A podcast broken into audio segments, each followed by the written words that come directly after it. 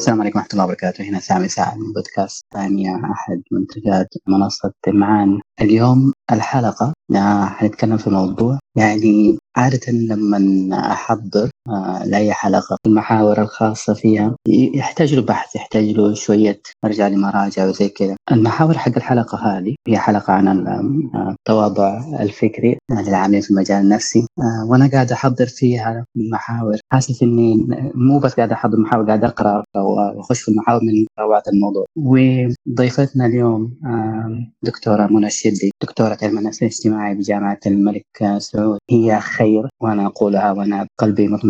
بالإيمان في الكلمة هذه هي خير ما نتكلم في الموضوع ده. طيب خلينا نبدأ بالسؤال المعتاد. آه، من هي دكتورة منى الشدي؟ لو تبي تعرف عن نفسك.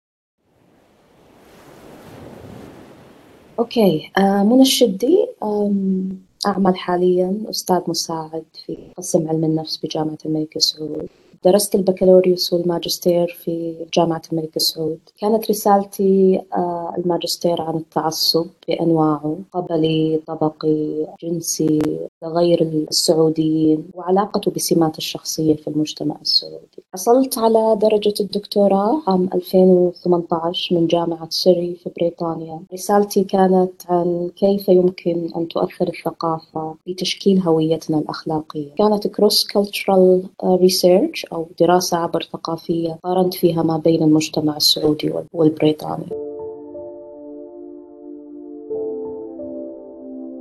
من ضمن رسالة الدكتوراه كان دراسة عن علاقة الهوية الأخلاقية والتعصب. طبعا هنا أنا قصدت أذكر اهتماماتي أو موضوع رسالة الماجستير والدكتوراه لأنه لاحقا هي راح ترتبط بشكل أو بآخر بالتواضع الفكري أو على الأقل حتى اهتمامي فيه. كاهتمامات بحثية بين قوسين حالية وقابلة للتغير أنا مهتمة بالهويات باختلاف أنواعها. العلاقة التبادلية والجدلية بين الإنسان وثقافته إشكالية أو مسألة us and them آه، نحن وهم وأيضا الأخلاق آه، والدين. خليني أوقف إلى هنا ما راح أنتهي. يا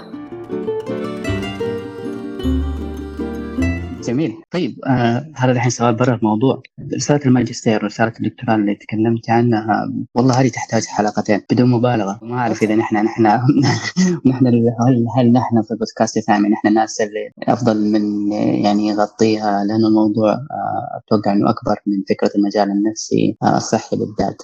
طيب التواضع الفكري. كلمة هذا أذكر يعني أيام في الحارة في مكة كنا نقول كلمة دبة كلمة كبيرة. يعني إيش هو التواضع الفكري؟ والله هي كلمة يعني ثقيلة ولها حمولات. لما تقولي ما هو التواضع الفكري خليني أبدأ من الفلاسفة لأنهم هم كان لهم يعني سبق كعلماء وباحثين في علم النفس دخلوا كذا حديثا في الساحة. بس خليني أنطلق من رؤية أرسطو. رؤية أرسطو عموما للفضيلة هو دائما يرى أن الفضيلة وسط بين رذيلتين فكريتين. فلما نأخذ التواضع الفكري هو كأنه وسط أو منطقة وسطى بين رذيلة الغطرسة الفكرية من جهة والتردد أو عدم الثقة الفكرية من جهة أخرى. طبعا الفلاسفة لهم عدة تعريفات لكن ممكن هنا نكتفي بتعريف أرسطو. لما أنا أجي العلماء النفس طبعا لا زال إحنا مثل ما ذكرت له يمكن عشر سنين العلماء النفس يعني اهتموا بالتواضع الفكري بتلاقي جدا تعدد في التعريفات وأعتقد هذا مو ينطبق فقط على التواضع ينطبق على كثير من المفاهيم النفسية. حتى إحنا مفاهيم نعتقد أنه نعرفها جيدا لو طبع مثلا والله عرف الاكتئاب عرف الكفاءة الثقافية إلى آخره راح تلاقي عدة تعريفات. علم النفس يعني أنا بحاول هنا أجمع التعريفات أو ألخصها. إذا إحنا بنشوف أن التواضع العام أو بنشوفه كعبارة عن قدرة الإنسان على رؤية ذاته بدقة أو كما يجب وعلى أنه كائن غير كامل وما هو مركز الكون هنا التواضع الفكري يعني قبول أنه معرفتي كفرد وملكاتي المعرفية محدودة وغير كامل وأنها ليست قطعية قابلة للمراجعة. أيضا تعني أنه أنا أعي إذا كنت متواضعة فكريا أنه جدا وارد الخطأ وأنا عرضة للأخطاء الفكرية. ما ذكرته جدا مهم لأنه له ما يترتب عليه. لما أنا أعي أني أنا معرفتي محدودة وأني عرضة للخطأ إلى آخره راح يترتب علي تسامح أكثر مع ذاتي. راح أتقبلها بقصورها المعرفي وأيضا راح أنفتح على الآخرين وأحترم آرائهم المختلفة عني خصوصا المختلفة. لماذا؟ لأنه من ناحية هي قاصرة أنا أفكاري قاصرة هم أيضا أفكارهم قاصرة ومن ناحية أخرى قد تكون مكملة لنقصي المعرفي أيضا وهذه نقطة مهمة. لما أكون متواضعة فكريا وفي أحد يتحدى أفكاري أو يصححني وقتها ما راح يكون في شحنة انفعالية لدي. ما راح أشعر مثلا بالإهانة أو بالغضب. تبدأ الحيل الدفاعية تعمل لدي. هذه ممكن خلاصة آه لعدة تعريفات باختلافها لدى علماء النفس التواضع الفكري. أنا حضرتني الآن نقطة إذا فيني أضيفها. في تعريف أيضا بسيط وجميل بس ما هو علمي. تيم ايربان تيم ايربان أنا ما أعرف كيف أصفه بس خلينا نقول لك متحدث وعنده اهتمامات إلى آخره. شخصية أنا أعتقد حسابه مشهور نوعا ما في تويتر. آه، له تعريف كذا جميل. قال التواضع الفكري هو وعيك بأنه لا توجد فكرة تستحق بأن تكون سيدة وآمرة عليك. فحبيت تواضعه يعني. وليه لا؟ ممكن أحد يبني عليها مفهوم جديد للتواضع الفكري وينطلق منها. وهي فعلا يعني أوكي أفكاري كلها ما هي سيدة المفترض ما هي هي اللي تقودني. جميل. وأنا يمكن دحين قاعد أفكر طب إذا كانت أفكاري كلها ما هي سيدة. هذه هي في حد ذاتها ممكن تكون فكرة فأنا قاعد آه، اجعل من هذه الفكرة هي سيدة. ما أعرف. آه، وهذا يخليني ترى يقودني لسؤال أبعد إنه هل التواضع الفكري هو يعني هل هو عملية ذهنية بحتة؟ يعني هل هو يعني هل نتكلم بس على مستوى فكري أفكار؟ يعني أنا يعني زي ما يقول اللي دوبو قال إنه ما في فكرة سيدة على هذه الأفكار. طب هذه في حد ذاتها هي فكرة. فهو الموضوع هل هو شيء عقلي؟ هل ممكن أنا أكون اخلاقيا عندي أزمة وفكريا يكون عندي تواضع فكري مرتفع؟ ولا تواضع فكري ما نقدر يعني نفصله عن المنظومة الأخلاقية والمشاعريه للشخص؟ وصل السؤال؟ أيوة وصل. سؤال عميق وطبعا وله شرعيته ومكانه. مبدئيا يعني أرجع وأقول لازلنا في بداية دراسة. أنا لما أقول لازلنا أن هذه تعود للعلماء أو باحثي علم. يعني إحنا لازلنا في بداية دراسة التواضع الفكري. يعني إذا الفلاسفة الآن قطعوا مشوار وسبقونا في المضمار هم درسوه من ناحية نظرية. لما دخلوا علماء علماء النفس راح بيهتموا فيه بناحية حتى خلينا نقول إمبريقية أو علمية. كيف راح يدرسوه ويحولوه إلى مفهوم قابل للقياس. في اعتقادي البسيط طبعا أنا ما إلى الآن ما عملت دراسة علمية أمريكية هو مركب معقد. ما أقدر أقول إنه والله هو في جانب فكري بحت. طيب لو هو جانب فكري بحت وما راح يؤثر على الجوانب الأخرى إذا هنا من ال... بيجي سؤال طب ليه أنا مهتمة بدراسته إذا ما راح يؤثر؟ فأنا أعتقد إنه هو مركب معقد. له أبعاد شخصية اجتماعية ثقافية وراح كذا يتكشف في توجهاتنا الفكرية والانفعالية سواء نحو ذواتنا ومعارفها أو حتى ذوات الآخرين ومعارفهم. الفكرة هنا يعني هنا في طبعا كمان خصومة يعني إذا فيني أتحدث أكثر عنها في هنا شوية خصومة كذا بين الفلاسفة والباحثين النفسيين. يعني بعض الباحثين النفسيين تذمروا من التعريف الفلسفي للتواضع الفكري الفكري وقالوا لهم يا جماعة التعريف جدا معقد. من الصعب إنه إحنا نصمم مثلا مقياس أو نصمم مثلا تجربة إحنا نقيسه. يا جماعة نبغى تعريف أسهل أو يعني أكثر بساطة. فوقتها أتذكر في الورقة لاحقة رد بعض الفلاسفة على هذه الشكوى ويعني كذا شوية كانوا قاسيين. قالوا للباحثين النفسيين هذه هي الحياة على أرض الواقع. يعني أنتم إيش تتوقعوا؟ تتوقعوا أنه الفضائل الفكرية اللي طبعا التواضع الفكري يعتبر فضيلة فكرية تتوقعوا أنها سهلة؟ لو إحنا كفلاسفة نبني مقياسنا انطلاقا من أنه أوه خلوا المفهوم سهل عشان يجوا بعدين المختصين النفسيين يقيسونه بتلاقوا مفاهيم سهلة وبسيطة بس هل هي فعلا تعكس الواقع وثراء التواضع الفكري وتعقيداته؟ يمكن أنا أعتقد هنا دكتور سامي يمكن هذا اللي أخر أيضا اهتمام الباحثين النفسيين بالتواضع الفكري. إشكالية التحديات المتعلقة بتعريفه وقياسه برغم كل ما ذكرته يظل أعتقد أنه التواضع الفكري ما هو متفرد في هذا الشأن. كثير من المفاهيم معقدة وما وقفت. يعني ما وقف تعقيدها خلينا نقول حائل دون قياسها. آه وفعلا الآن في عدة مقاييس للتواضع الفكري للتواضع الثقافي للتواضع العام. ويمكن هذا فعلا اللي يفسر أيضا وجود عدة مقاييس. لأنه في بعض الباحثين النفسيين قال لي أوكي المركب معقد طب خلني أخذ جانب. زميلي ياخذ جانب آخر إلى آخره. هذا اللي أقدر أقوله. يمكن أنا أطلت فيه لأنه قضية القياس قضية جوانب المفهوم انعكاساته على الجوانب الشعورية قضية أي مو نفسية أيضا فلسفية. جميل. ولعله انت الحين انت في إجابتك في كذا حاجة تتوقف فيها. انت لما قلت في البداية لما ذكرتي ما زلنا ونون الملكية. هذه أظن علامه تواضع فكري انك انت نسبتيها للعلماء. والله. ممكن تحتسب ضدي كمان. يعني أنا لما أقول لا زلنا يعني الآن أنت الآن قبضت عليك متلبسة بعدم التواضع الفكري.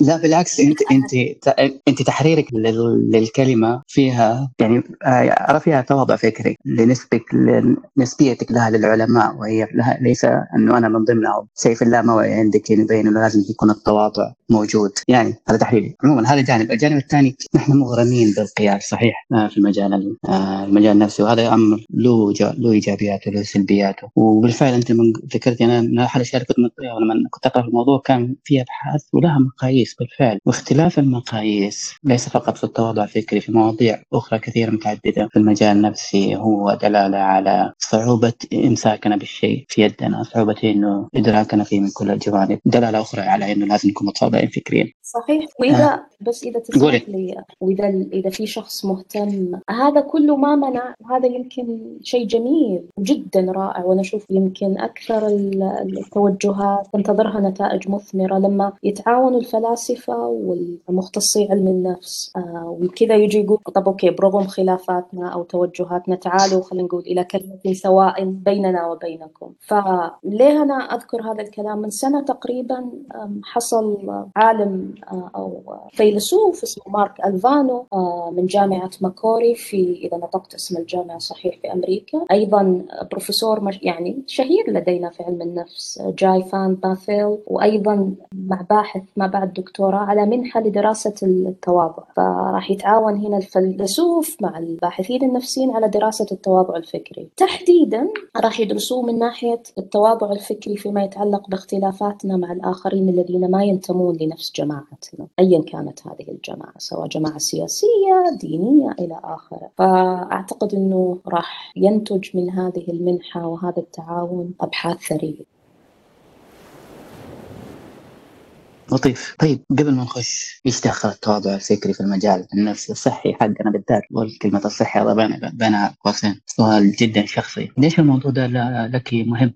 أكيد جوابه متفرع وأكيد له بشخصيتك بأشياء كثيرة في حياتك. لكن الموضوع أنا أنا أول مرة أقرأ عن التواضع الفكري لما أنت كتبت عنه في تويتر وشريت الكتاب. بعدين عرفت معلومة عنك إنك أنت حتسوي حاجة كمان في الموضوع ده. فليش الموضوع ده مهم بالنسبة لك؟ سؤالك هذا جميل دكتور سامي وأشكرك لأنه خلاني كذا أعمل نوع من الرفليكشن أو التأمل ليه. يمكن ما أقدر أحدد نقطة زمنية معينة أو حدث بذاته. يمكن هي مجموعة خلينا نقول أحداث أو اهتمامات تقاطعت وشكلت هذا الاهتمام. خليني أبدأ باهتمام قديم لدي ولا زال اهتمامي بالبوذية ولا سيما تقاطعاتها مع علم النفس والمعرفة. أيا كانت نوع المدرسة البوذية أو اللي ممكن الإنسان يقرأ فيها ويتعمق فيها بتجد فيها إشارة دائمة ومشتركة إنه المفترض أنت كإنسان ما تتعلق بأفكارك. وما تعتقد بقطعيتها وثباتها وأنها مقدسة إلى آخره. وراح أضرب هنا مثال نيتش نياتان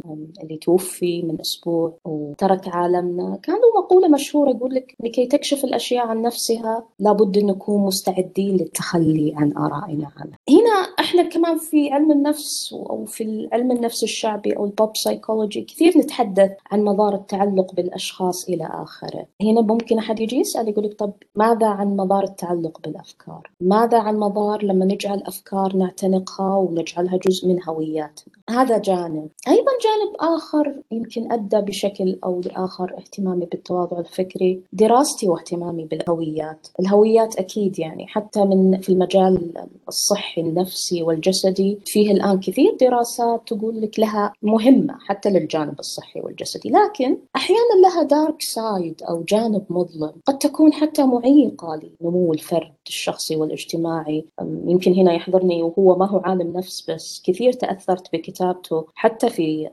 رسالة الدكتوراه وذكرت اسمه الروائي اللبناني أمين معلوف كتابه الرائع الهويات القاتلة كيف أحيانا هوياتنا اللي نتبناها قد تكون أو تؤدي بنا إلى اضطهاد وقتل الآخر. يمكن أحد يقول طب okay إيش دخل الآن الهويات بالتواضع أنا أعتقد أن لها علاقة لأن الهويات هي في النهاية نتاج عن أفكار حول ذاتنا وحول الجماعة التي ننتمي إليها وأفكار ما نرغب أحد يمسها لا من قريب ولا من بعيد.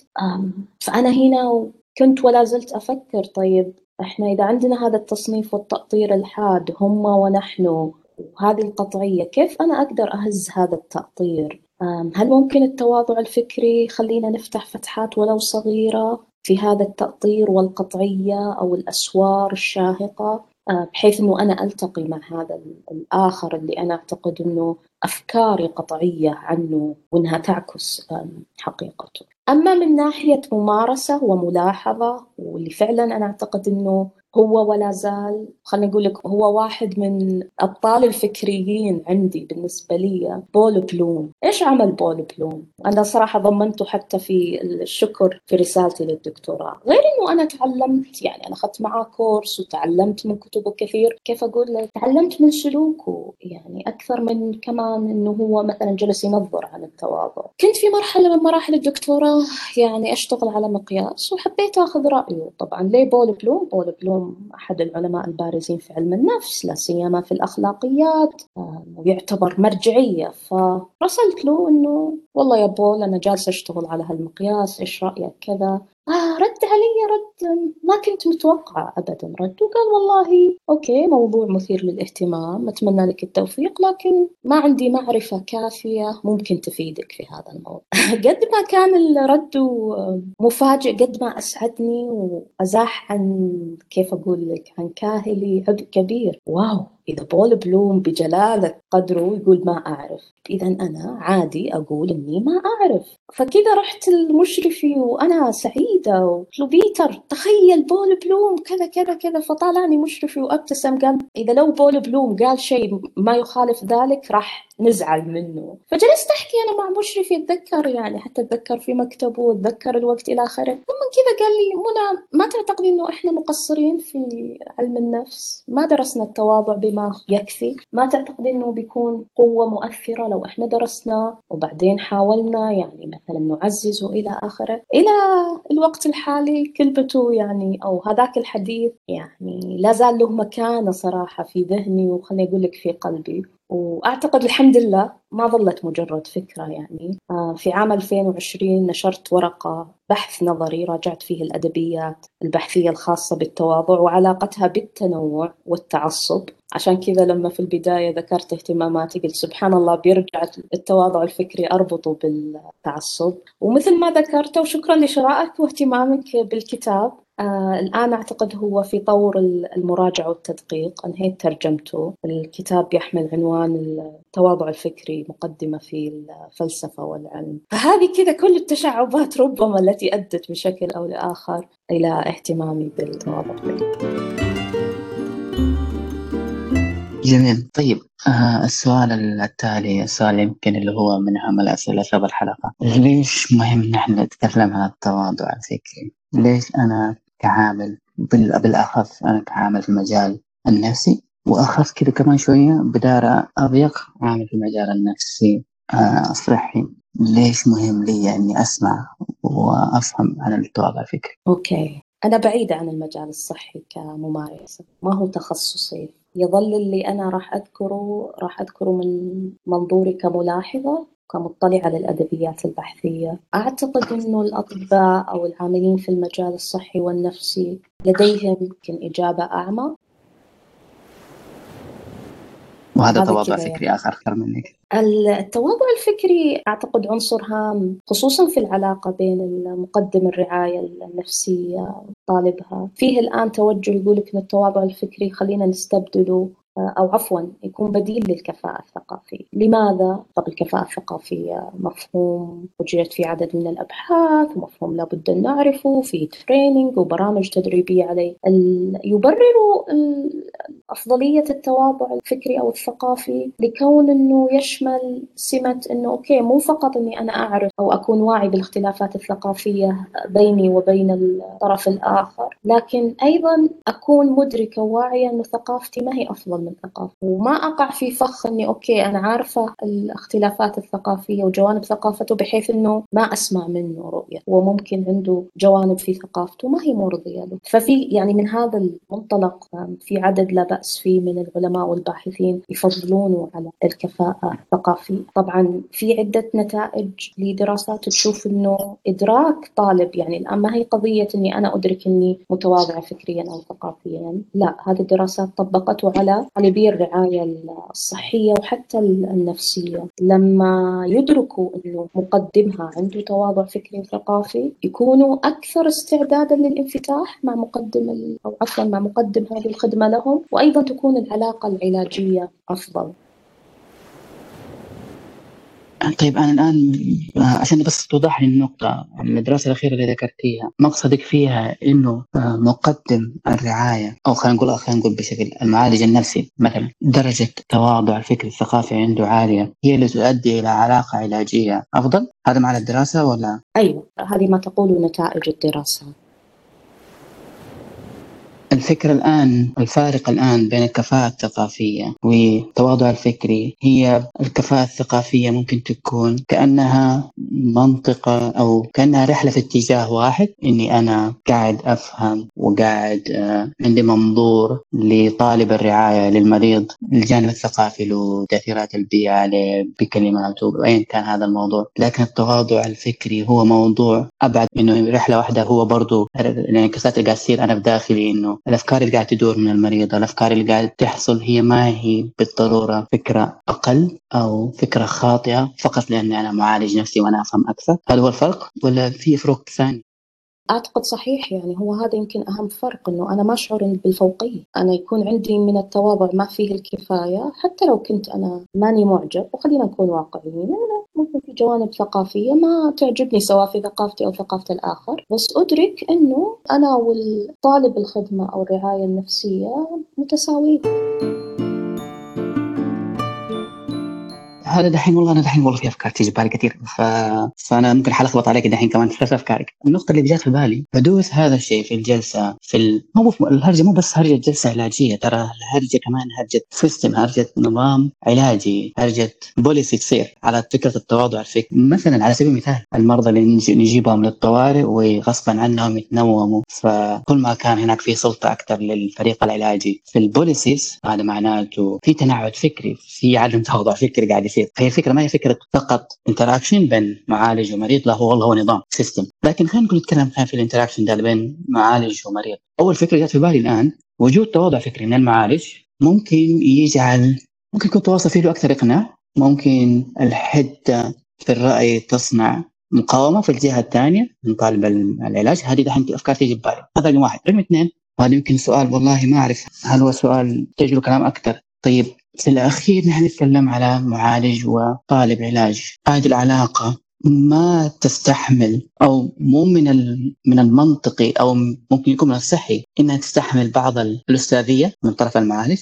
إحنا نقطتين فما أعرف انت اشرح لا هو فعلا في دراسات تقول لك إنه التواضع الفكري بين المعالج طالب العلاج طالب الخدمة آه، ممكن يسب يؤدي أو من المأمول منه إنه يوازن القوة. لأنه مثل ما ذكرت دكتور سامي كمعالج أو مقدم خدمة أنت عندك سلطة وعندك قوة فالتواضع الفكري خلينا نقول يهذب هذه السلطة. الجانب الآخر اللي أنا أعتقد أيضا هام في المجال الصحي والنفسي من المأمول أنه يخفف من حدة وقوة الأحكام اللي يتبناها العاملين في المجال الصحي والنفسي. مو فقط في المستشفيات حتى خلينا خلينا نقول لك في مراكز التأهيل للأشخاص اللي لديهم مثلا معاناة مع الإدمان أو حتى مثلا في السجون والإصلاحيات. كيف؟ هنا تحضرني دراسة قديمة منذ عقود لكن أنا أعتقد أنه أنها هي مهمة. هذه الدراسة وجدت أنه الوعي بمرض المناعة المكتسبة أو الإيدز والعوامل المؤدية له جدا آه، كان مفيد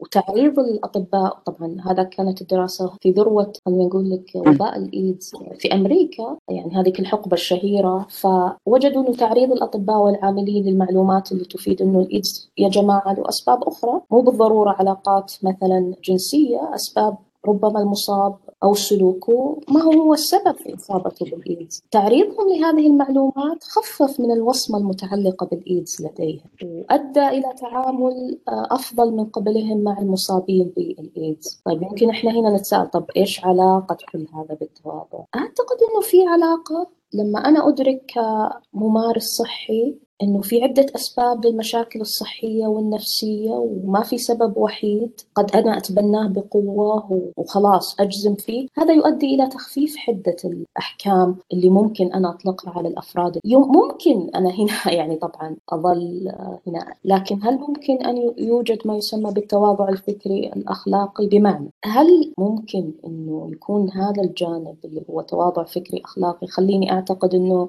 آرائي مو مقدسة وخلينا نتجنب اتخاذ مواقف كيف أقول عنها أخلاقية متعالية. على الأفراد اللي يأتون لطلب الخدمة. أدرك أنهم كائنات معقدة للغاية آه، لهم مبررات أو دوافع لسلوكهم. وأنا ممكن لما قبل ما أنتقدهم أتذكر أني ممكن أكون في مكانهم. ببساطة لو تعرضت لمثل ظروف آه، واللي ممكن معظمها ما اختاروها في الأغلب. أنا هذه الفكرة لما أطرحها أحيانا على الطالبات بعض الطالبات وأفهم وجهة نظرهم. أوه إحنا مثلا جالسين نبرر مثلا للإجرام ولي في فرق بين التبرير وبين التفهم. اللي, مؤد... اللي يؤدي لنتائج أفضل. يعني هنا مثلا كمان يحضرني بيتر سينجر. أعتقد أنه من أشهر وأهم ثلاثة فلاسفة أحياء. أم... ودائما أذكر هذا المثال لطالباتي وأجده أنه يؤثر فيهم. بيتر سينجر أجداده توفوا في الهولوكوست وقت النازية. لما سألوه قالوا له أنت ليه كذا؟ ما ما تنقم وما تكره الأشخاص اللي قاموا بحرق أجدادك. كان يقول كذا عبارة عميقة وبسيطة يقول لأني ما أعرف هل لو كنت ألمانية يعني وقتها وكنت من ضمن آه، جنود هتلر هل كنت راح أتصرف وقتها كما فعل الجنود الألمان ولا أعتقد هذا جانب مهم دكتور سامي. بالفعل وانت بالفعل لما تشرحي التواضع الفكري داخل في داخل العملية العلاجية ولا النظام الصحي. هذا الأمر يعني يقودني كمان كثير لكلمه أنت ذكرتيها كيف أني أكون في موقف نفس الشخص والعملية العلاجية في المجال النفسي الصحي قائمة على أشياء كثيرة لكن من اهمها يمكن العلاقة العلاجية وما في علاقة علاجية. ما بقول ما في علاقة علاجية خلينا نقول من مقومات العلاقة العلاجية الجيدة الانبت اللي تصير المواجده وهذا الأمر ما يصير. إلا ببعض بعض التفهم بعض الانسلاخ من الحكم على الآخر ببعض إيجاد الوقع في داخل النفس من ناحية الفكرة اللي تنقال من ناحية المشاعر اللي قاعد تصير. فكيف قاعد تصير؟ آه، عندي كيف يكون وضعي وقتها؟ هذا أمر يحتمل كثير من تواضع فكري في ظني. ما أعرف إذا عندك إذا عندك كمان نقاط ثانية بخصوص ليش التواضع الفكري لنا مهم. في نقطة أنا راح كذا أعكس الآن الأمور وبسألك عنها دكتور لأنك أنت الله يسلمك. لا لا it's okay يعني. مر علي بحث كان أعتقد واحد من الباحثين طبيب يذكر إنه النظام التعليم أو التدريب الطبي يدرب الأطباء على اليقين وكأنه هو يقول إنه النظام التعليمي مضاد للتواضع الفكري. فلو كان كلامه صحيح إذا هذا ممكن يكسب أهمية أخرى لوجود التواضع الفكري. أنا ما أدري إذا كلامه صحيح أو أو لا أسأل. إذا تسمع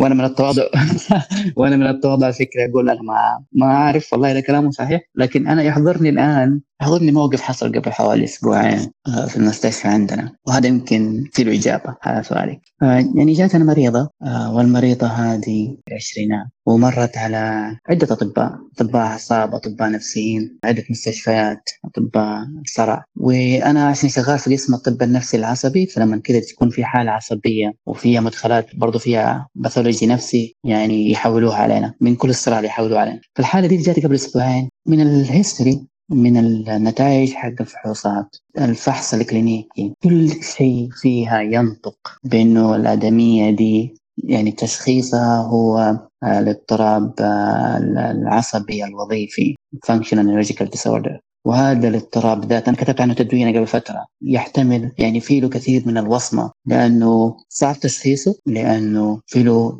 باثولوجي نفسي ولأنه في له معضلة كبرى لأن نحن كأطباء يضعنا في مكان من الغموض. الغموض ده مزعج. لما أحد يدخل علينا العيادة وفي اعراض وفيها غموض النزعه لليقين هذه تتعبنا. فمرض الاضطراب العصبي الوظيفي مليء بالغموض. فهذا المرض يعني الاضطراب ده فيه له وصمه كثير. عموما نرجع للمريضة هذه. فمرت باشياء كثيرة فكل شيء ينطق فيها بانه هذا يمتلك هذا التشخيص تماما. لكن البروفيسور اللي شغال معه يعني عشان في كده finding بسيط في واحدة من الاشعه اللي سوتها قبل حوالي سنتين الاشعه حتى الوظيفية يعني اللي هي ال functional MRI كده في كده finding بسيط. ممكن يكون فيها pathology ممكن يكون فيها شيء شيء يفسر أعراضها. اضطر يسوي فحوصات مكلفه فأنا قاعد أفكر يعني أنت الآن في في مكان أو في في زاوية تملك فيها إنك يعني تتجه وتتكئ على فكرة اليقين. لكنه عشان هذا الشيء يبغى يبحث يبغى بيعاش فكرة إنه ممكن يكون في شيء خطأ قاعدين نسوي. ما أعرف إذا المثال ده كان جاوب على سؤالك. معنى ذلك إنه هو في تصرفه هذا كان بالعكس كان منفتح. وضع قابلية لحتى ممكن احتمالية ضئيلة. لسه قاعد اذكر الموقف لأنه كنت بقول له يعني أنت في السعودية ممكن أبص على رأسك لكن كورونا ما ينفع الوضع يعني.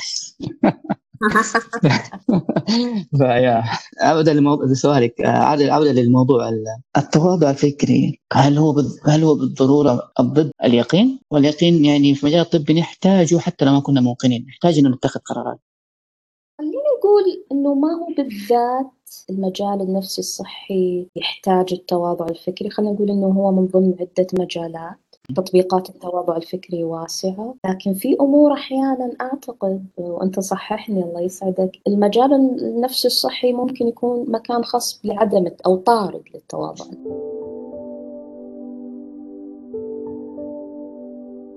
أكيد طبعا وهذه أحد الأشياء اللي ودي أسألك عنها ترى نحن مجالنا يعني فيه ما فيه من المغريات لعدم التواضع ولا؟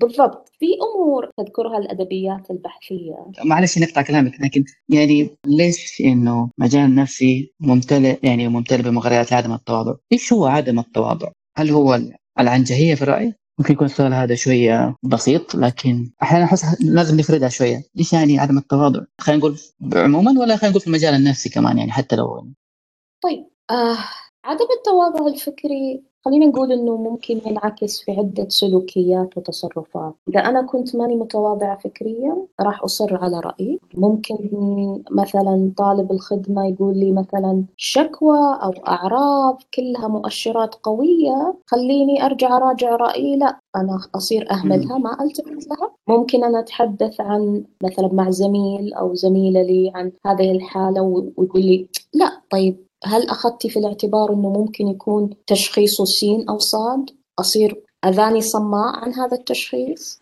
أعتقد أنه خلاص معرفتي كاملة. ممكن أحد الزملاء يقول لي طيب لسه في دراسة حديثة؟ والله قالت أنه كذا كذا كذا. إحنا ممكن نحتاج تشخيص فارق هنا. كل هذا أضعه جانبا لأنه عندي اعتداد بمعرفتي وتشخيصي هذا وأنه لا كيف أنتم جايين تخطئوني؟ ممكن هذا ببساطة. طب وليش ليش مجال النفسي ممكن يكون مكان خاص بهذا الشيء؟ أظنك؟ انت أنت اللي أنت اللي ذكرت هذا الشيء. أنا بريئة.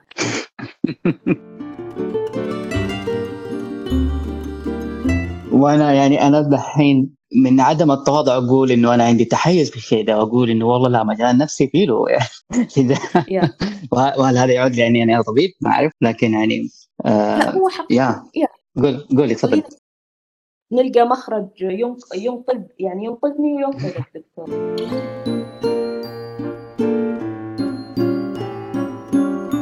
بإمكاني القول هنا أن المجال النفسي الصحي هو إحدى مجالات الحياة الواسعة التي قد تكون تربة خصبة لعدم التواضع الفكري أو الاعتدال الفكري. لا أرغب هنا أن أسلط الضوء أو أشير بصابع الاتهام إلى المجال النفسي الصحي فقط دون غيره. لا هو أحد المجالات من مجالات الحياة المتعددة كما ذكرت وحتى في سياق حياتنا آه، يوميا لعل السؤال المجدي هنا لماذا المجال النفسي الصحي قد يكون مكان خصب لعدم التواضع الفكري أو طارد له؟ باعتقادي بسبب عدة أمور. لنأخذ مثلا العاملين في المجال الصحي والطبي. هم في النهاية كغيرهم من البشر عرضة لكثير من التحيزات المعرفية. مثلا نحن كبشر نميل لتفضيل المعلومات أو الأدلة التي نتلقاها مبكرا في وقت مبكر نتلقاها عفوا مبكرا أو في وقت مبكر من تساؤلاتنا وبحثنا. وهذا ما يسمى بتحيز الأسبقية أو الأولوية. فبمعنى نصبح نفضلها ولا نركز على غيرها أو ما يأتي تاليا من معلومات بل إننا حتى نميل إلى من الانتقاص من أي معلومات تتلوها. أيضا نحن بحكم تحيزاتنا وبشريتنا المنقوصة نميل حتى من التقليل من الأدلة التي تخالف ما نتبناه من فرضيات. وهذا ما يعرف في أدبيات التحيز باسم التحيز التأكيدي بمعنى أننا نستقبل فقط أو نركز على الأدلة التي تدعم ما لدينا من فرضيات مسبقة. كلها أمور تعيق التواضع الفكري. لكن في نفس الوقت لابد أن لا نغفل أن وعينا بها يمثل احتمال واعد لتنمية التواضع الفكري والتقليل مما تسببه من تحيزات لدينا. أيضا نقطة أخرى ربما تجعل المجال النفسي الصحي عرضة أو العاملين فيه عرضة لعدم التواضع الفكري أو لنقل لانخفاض التواضع الفكري لديهم. نحن نعيش في عصر فيه ضغط علينا جميعا. أن نظهر بمظهر العارفين لكل شيء والذين آراؤهم صحيحة وكاملة عن كل شيء.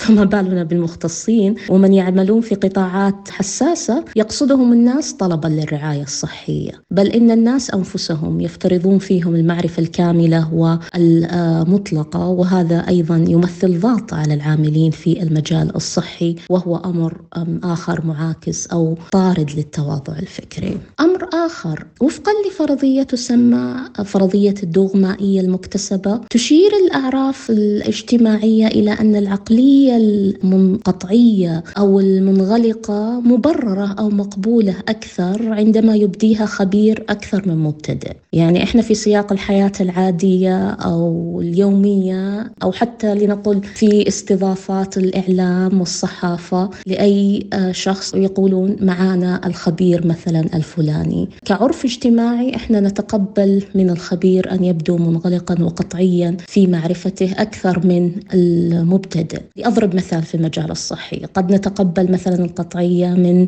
طبيب ممارس استشاري أكثر من مثلا طالب امتياز ريزيدنت هو في بداية حياته المهنية.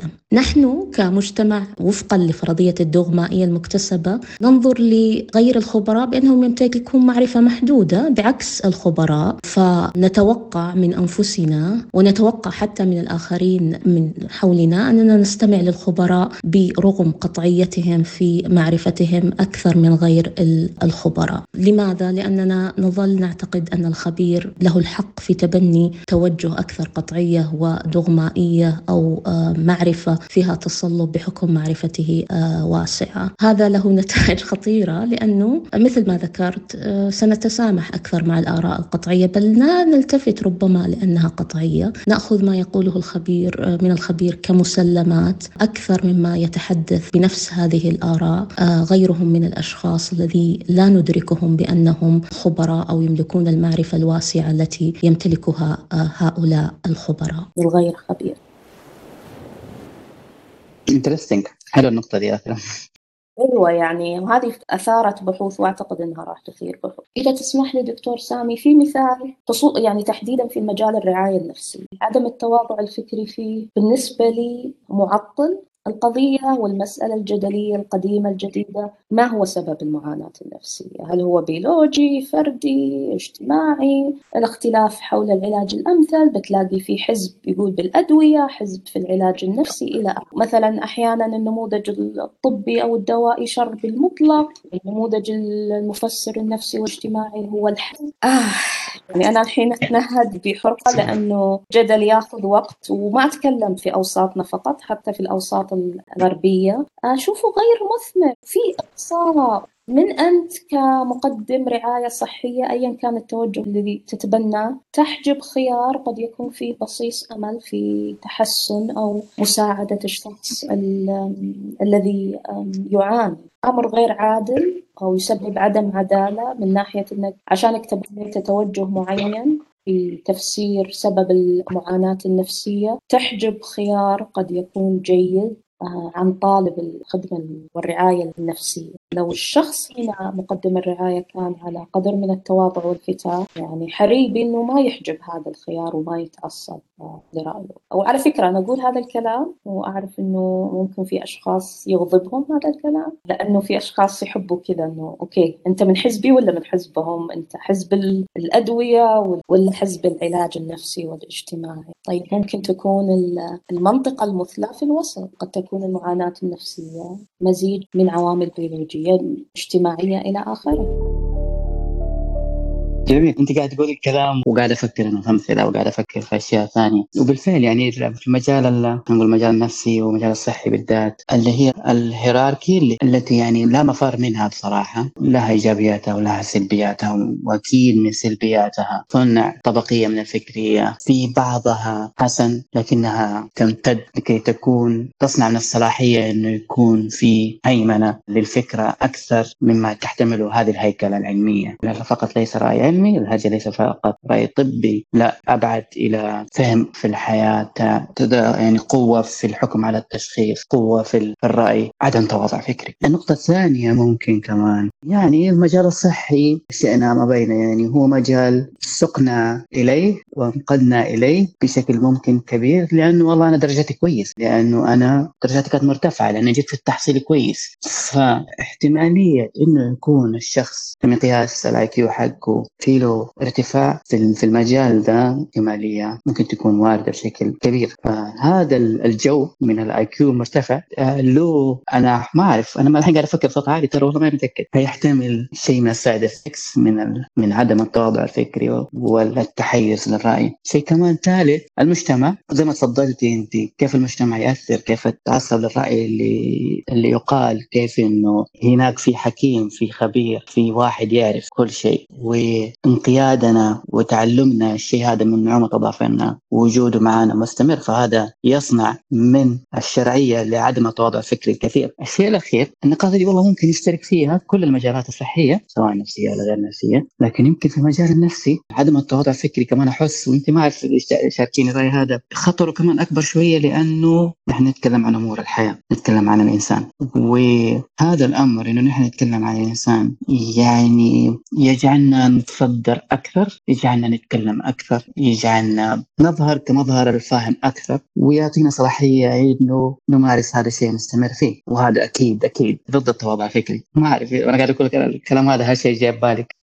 هو آه، ملاحظة اللي ذكرتها مثيرة للاهتمام. هل الذكاء المرتفع خليني لو أصيغها كفرضية بحثية يعني هل في علاقة خلينا نقول عكسية؟ كل ما زاد الذكاء قل التواضع؟ سؤال مثير.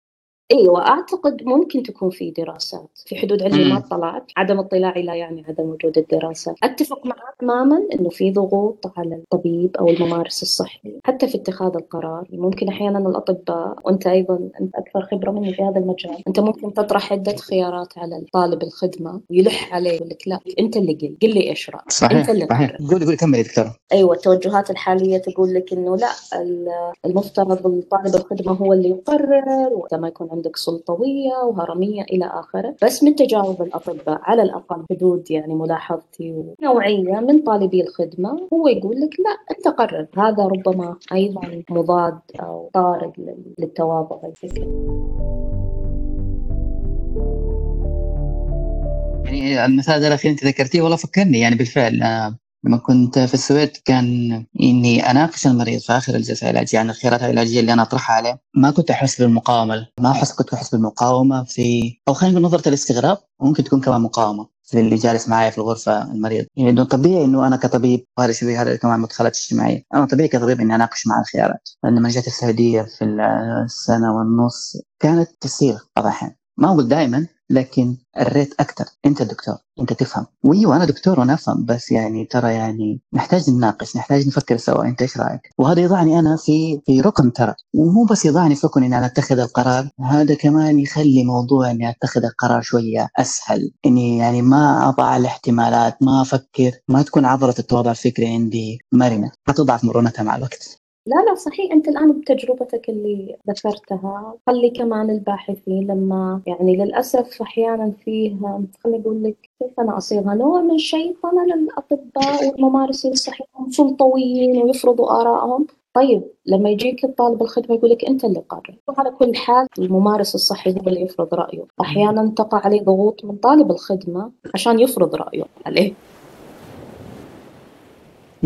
جميل وترى يعني وأنا شوفي قاعد أفكر كمان من منظور ثاني هل نقاشنا الآن هذا نقاش فلسفي؟ هل هو نقاش آه نقاش أهل القهوة السوداء؟ هل هو هذا النقاش يعني يعني أنتم في إيش تتكلموا؟ فاهمة؟ فهمت يعني إذا أحد يسمعني أنا كطبيب أنا طبيب في ايا كان مكاني في المجال الطبي وأنا أسمع النقاش هذا اللي قاعد نتكلم فيه يعني أنتم في إيش تتكلموا يعني إيش الجنة اللي أنتم فيها دي؟ إيش المفردات المخملية هذه اللي انت قاعد تتكلموا عنها. أنتوا عايشين معنا يعني بالرغم انه أنا مؤمن تمام الإيمان تمام الإيمان الحين هذا في عالم فكري لكن خلينا نقول أنا فيني إيمان كبير؟ إنه الكلام اللي نقوله والله محوري والله مهم.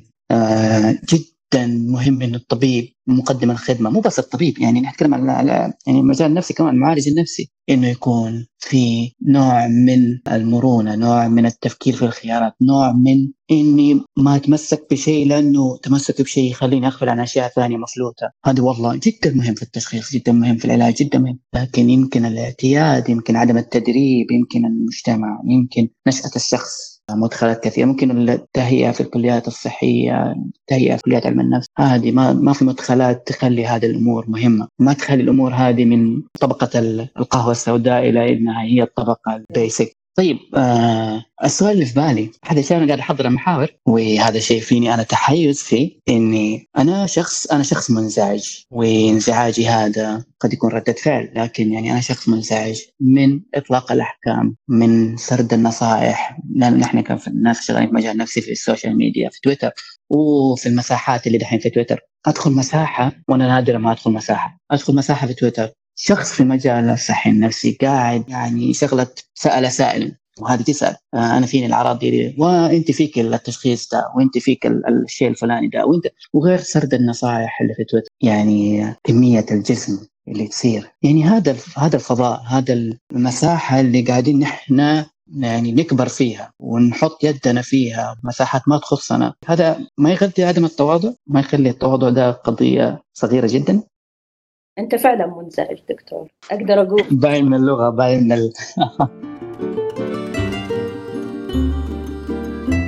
لا هو فعلا أنا ما ألومه. أعتقد إنه فعلا هذه خلينا نقول حاجة تخلينا نتأمل لماذا الميل الآن أنه أنا يكون لي رأي في كل قضية مطروح حتى لو كانت قضية ما لي علاقة فيها أو حتى ما مؤهلاتي أو مجالي ما يؤهلني أعبر عن رأيي عنها. ليه الآن المختص النفسي سواء كان طبيب أو أخصائي صار مفترض أنه هو الحكيم العارف بكل شيء؟ ويطلق مثلا آراءه في كل قضية؟ لو يعني أنا أحيانا أفكر لو بنستعرض عينة عشوائية من تفاعلات وإجابات بعض المختصين المختصين. أنا أرجع وأقول مو جميع المختصين بعض المختصين. خلينا نقول في تويتر مثلا. عندي تخمين وعندي افتراض. أنا ما عمل دراسة بس عندي تخمين مبدئي إنه بيكون في وجود كلمات كذا من قبيل يؤثر يؤدي سيكون. وغياب كلمات أخرى من قبيل أظن ربما لعل قد يوجد احتمال. خليني أضرب لك مثل.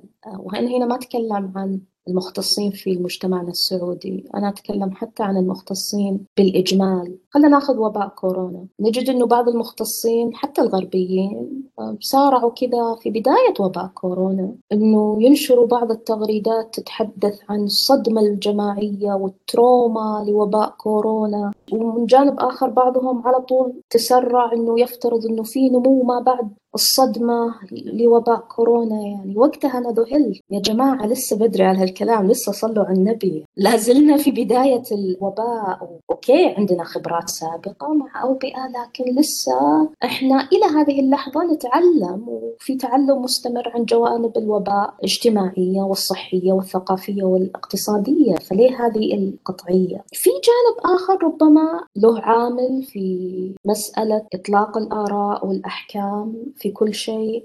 عندنا رغبة كبشر في الاستعراض المعرفي والأخلاقي أو اللي نسميه moral grandstanding. هل هذا الاستعراض زاد مؤخرا؟ أنا ما أعتقد أنه زاد مؤخرا بقدر ما أصبح ظاهر للعيان. فيه الآن منصات ومسارح لهذا الاستعراض إنجاز التعبير وأعني بها شبكات التواصل الاجتماعي. وهذا عامل خطورة أعتقد أو معاكس للتواضع. ليه؟ لأنه المعرفة لها قوة وسلطة جذابة من الصعب مقاومتها. نحكي بالإجمال كلنا كبشر. ما حد يقدر يستثني نفسه ويقول لا والله يا جماعة أنا المعرفة لا لها قوة وسلطة ولها جاذبيتها. عشان كذا أعتقد المختص يحتاج أنه يجاهد نفسه باستمرار ضد إغرائها. لأنها من ناحية ثانية السلطة المعرفية لها للأسف أنا أقول للأسف هنا لها تأثير إيجابي ترفع تقدير الشخص لذاته المهنية وإدراكه لذاته. هذا التأثير الإيجابي كيف لما تجي تدخل عامل التواضع الفكري وتحرمه من هذه الفوائد النفسية لهذه السلطة ويمكن هذا اللي يزيد من صعوبات ممارسة أو تعزيز التواضع الفكري.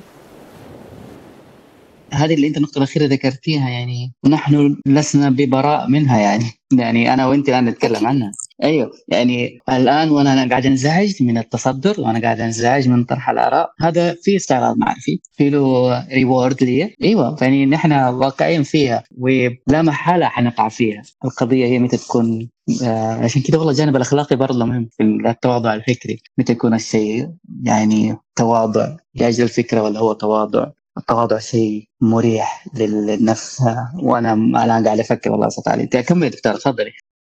آه زاد فضلك دكتور. في جانب آخر بس قبل هذا الجانب نقطة مهمة دكتور. وما أعرف إذا تتفق أو تختلف معي فيها. أظن أنه إحنا أسهل نتواضع فكريا في الأمور التي لا نهتم فيها.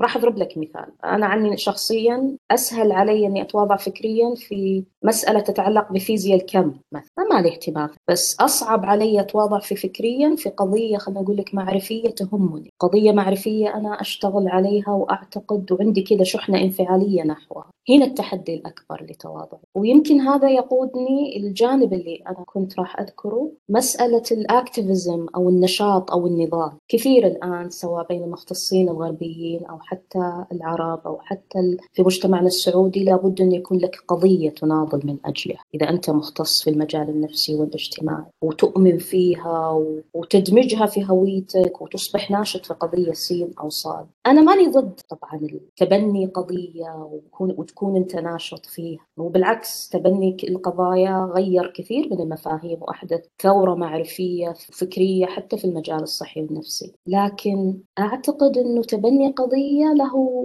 معينة له جوانب سلبية محتملة. وأحيانا تراه لما أنا كناشط في قضية سين أفرض أني أنا ناشط مثلا في المجال النفسي مؤمنة مثلا خلينا أقول لك بأنه عامل أو جانب معين هو السبب الأول والأخير والأهم للمعاناة النفسية. راح أعتنق هذا الرأي بشدة وراح أقاومه بتشوفني حتى أطرحه كحل أو كسبب في أي قضية آه، تطرح. وبكون حتى في نفس الوقت أكثر حدة وقسوة على من يخالفني ومن يعارضني سواء أنا أعتقد أنه يعارضني فعليا أو عفوا إذا كانت معارضته فعلية أو أنا أدركه أنه مجرد أنه ناقشني أو مجرد أنه قال لي مثلا راجعي فكرتك في هذا المجال يخليني حتى أكثر قسوة عليه. وراح يخلق وخلق آه، مسألة نحن وهم. والله أنت من هذا أنت ضد قضيتي إذا أنت من جماعة أخرى وأنا لي جماعتي اللي أنا أتبنى آراء. أنا تقلقني صراحة قضية الأكتيفيزم والنشاط لأنه أنا أحيانا حتى بعض الطالبات تجي تسألني طيب أنا أبغى قضية أتبناها إيش القضية اللي أتبناها؟ أنا أشعر أني ضايعة. مجرد ما تجي تقول لك أبغى قضية طب ليه؟ هل هو لازم أنا أتبنى قضية؟ وهل أنا أتبنى قضية في مرحلة مبكرة قبل ما تتشكل؟ معارفي وتقوى وتكون لي أرض صلبة أنطلق منها في هذا النشاط. فما أعرف إذا أنت لاحظت دكتور أو لك رأي حول قضية النشاط والنضال. والله أنا لاحظتها في نفسي. لا أضع الأصابع الاتهام على الآخرين قبل ما يعني أنا مهتم في قضية الوصمة والوصمة ضد المرض النفسي. ويا يعني ينالني ما ينال النفس الإنسانية من الإنزعاج إذا أحد قل من الوصمة أو أحد يعني طرح فيها رأي. يعني يقلل منها أو طرح رأي ممكن يجانب الصواب. فالمقاومة التواضع الفكري يكون وقتها صعب. من الآخر أنا يعني أوافقك تماما في في النضال لقضية بديع آه لكنه في سلبيات يعني. والله شكرا لانفتاحك ومشاركتك لهذا النضال والنشاط له مسرح أعتقد مسرح رئيسي وهام اللي هي حساء وسائل التواصل الاجتماعي. أي أنا أحيانا تجيني تساؤلات يرسلوا لي في الخاص في تويتر في هاشتاج كذا في قضية ليه ما شاركتي؟ واحيانا حتى يكون في نوع من اللوم. هذا كمان ممكن يشكل ضغط علي إني أتبنى رأي معين وأشارك حتى لا يقال عني غير أنانية أو غير مهتمة. يا وما نقدر عشان كذا لما أقول على المختص التواضع. كما المختص ما هو عايش في فاكيوم أو في فراغ عايش في محيط اجتماعي يؤثر ويتأثر فيه. ما أقدر أجي ألوم المختص أو ألوم الإنسان إنه ما يتواضع. هل المحيط أو السياق الاجتماعي والثقافي الموجود فيه يشجعه على هذا التواضع ويعززه أو العكس؟ طيب دكتورة منى أنا والله والله أنا طبيب وأنا أحب الأطباء. إيش البيت الشعري؟ آه، صراحة البيت الشعري أحبهم و... المهم المجال الطبي والنفسي كمان يعني عموما يعني مو بس الطبي حتى المعالج النفسي. يعني زي ما ذكرنا أول هم يعني مكان لاتخاذ القرارات مكان إني في معطيات تضعف تزيد تقل وبناء عليها الحدث عندي اعمل له اكتيفيشن إني أشغله. هل التواضع الفكري من الممكن يعني إنه يجعل الحدث هذا إنه كده مهتز؟ هل هو في خطورة أم العكس؟ يعني هل ممكن إنه نحن نغرق في التواضع الفكري لدرجة عدم الحدث لدرجة عدم اتخاذ الخطوة؟ جميل. وأعتقد أن هذا مجال بحثي غير مطروق الحدث في المجال الطبي والتواضع الفكري. مرة أخرى ما أشعر لدي الشرعية الكاملة لإجابة هكذا سؤال. حستعيد بمساعدتك دكتور سامي إذا سمحت. صحح لي تصوري بشأن إجابة أنا دائما حتى خارج المجال الطبي دائما تستوقفني كلمة وصارت زي مثل العبارة الرائجة في كتب مساعدة الذات في حياتنا اليومية ثق بحدثك إلى آخره. شوية تستوقفني وأشعر أحيانا أنه في مبالغة في اليقينية بالحدث بس من ناحية أخرى ما يعني ذلك أني أنا أشوفه خطير. يعني في ناس يقول لك لا خطير الحدث لا بس أنا أعتقد أنه شوية كمان نحتاج نخفف من حكاية لا تجاهل جميع الآراء وثق بحدثك إلى آخره هذه نقطة. بالنسبة للحدث والتواضع في المجال الصحي والطبي في سؤال هام. ما هو الحدث بالضبط؟ أنا أعتقد أنه ماهيته في كثير أبحاث تقول أنه ماهيته ليست واضحة أو واحدة. أنا لو بقول لك عرف الحدث بيكون ممكن تعريفك دكتور سامي مختلف عن تعريفي عن تعريف شخص آخر. لكن يمكن بدل من أنه أنا نحذر الأطباء من عدم الثقة في حدسهم أنه خلينا نعترف بأنه لسه إحنا على الأقل بحثيا ما نعرف سوى القليل عن الحدث وهل له أنواع مثلا مختلفة؟ وأيهما الحدث الذي يؤدي إلى نتائج ناجحة؟ وأيهما الحدث المعيق؟ أو الذي يؤدي إلى الفشل في التشخيص؟ أعتقد إحنا نحتاج إلى مزيد من الأبحاث. عن خلينا نقول شروط إذا جاز التعبير الحدث السريري الدقيق أو الطبي الدقيق ولاحقا ممكن ننطلق منه إلى هل ما علاقة الحدث أو أنواعه المختلفة. إذا سلمنا له أنواع مختلفة بالتواضع الفكري. برغم كل اللي ذكرته أنا حاليا أميل لرؤية التواضع الفكري كمعين للحدس. يعني ما أفضل أني أنا أراه كمضاد له أو أنه أبيض يا أسود.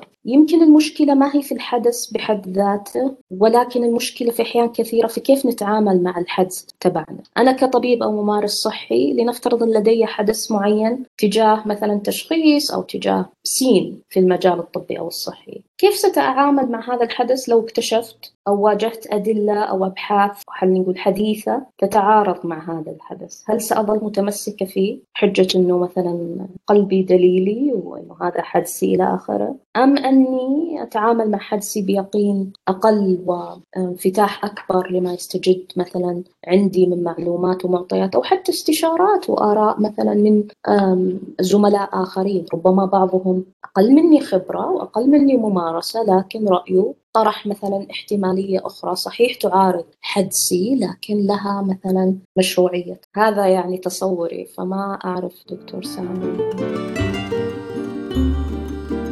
طيب آه، لا لا بالعكس يعني وأنا ترى بالمناسبة وانت قاعد تجاوبي قاعد أفكر في أنا أفكر في حاجتين. الشيء الأول إنه انت دحين هذه الحلقة اللي اسجلها يمكن الحلقة رقم 29 في بودكاست ويعني في الحلقات اللي أنا شاركت في في تقديمها في بعض الحلقات أنا ما شاركت في تقديمها. بعض الحلقات اللي شاركت في تقديمها يمكن هذه أكثر حلقة يتم فيها سؤالي. فهذا دلاله على التواضع الفكري اللي قاعد يصير في اللي قاعد يصير في في النقاش. جميل. هذه النقطة الأولى. النقطة الثانية إنه لعله جزء من شخصيتي طبعا وأنا كنت طبيب ونشأته والتأثيرات اللي صارت أنا جزء من شخصيتي إنه الطب النفسي ناسبني لأنه في يعني احتمالية عدم اليقين فيه كبيرة. فهذا يخلي الاتكاء على فكرة الحدس ما هي ما هي يعني جدا حساسة. لعله. يعني أنا قاعد أقارن الآن بجراح قارن نفسي بالطوارئ. هناك لازم يكون اتخاذ القرار. يعني لسعته أقوى أسرع. القلق اللي يصير فيه أكبر. ففي المجال النفسي آه، يمكن هذا الموضوع موجود. لكن لعله لأنه الإنسان معقد فالخيارات والاحتمالات كبيرة جدا أيما وأينما طرقت لعله هناك في باب.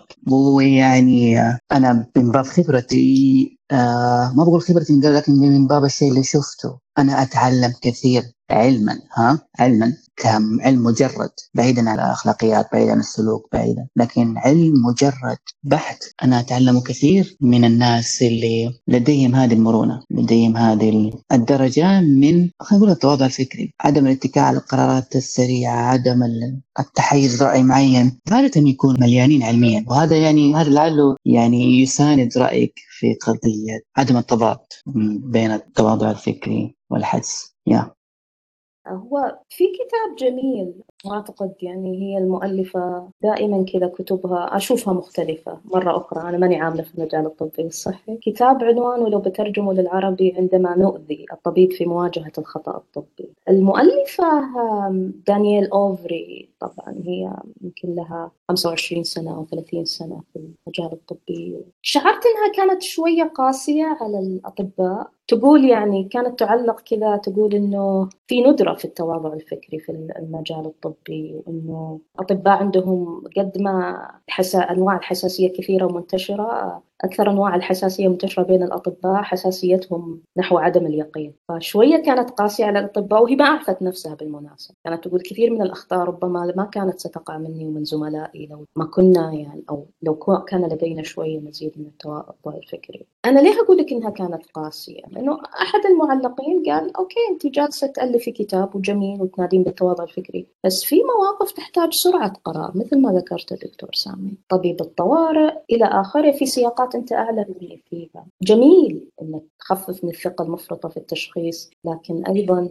أرجع وأقول هل السياق اللي أنت موجود فيه يعني يعطيك حتى مساحة للتأمل؟ هل إحنا مثلا آه خلينا نقول نتسامح مع أخطاء أطباء الطوارئ أكثر من أخطاء الأطباء الآخرين؟ لأنهم يتخذون قراراتهم بسرعة. أعتقد نحتاج أيضا نفرق بين القرار المتخذ بسبب السرعة وعامل الضغط والوقت والقرار المتخذ بسبب لا هذا الشخص كان عنده مجال يفكر فيه لكن اتخذ هذا القرار وخلينا نقول لك وتجاهل بقية قراراته.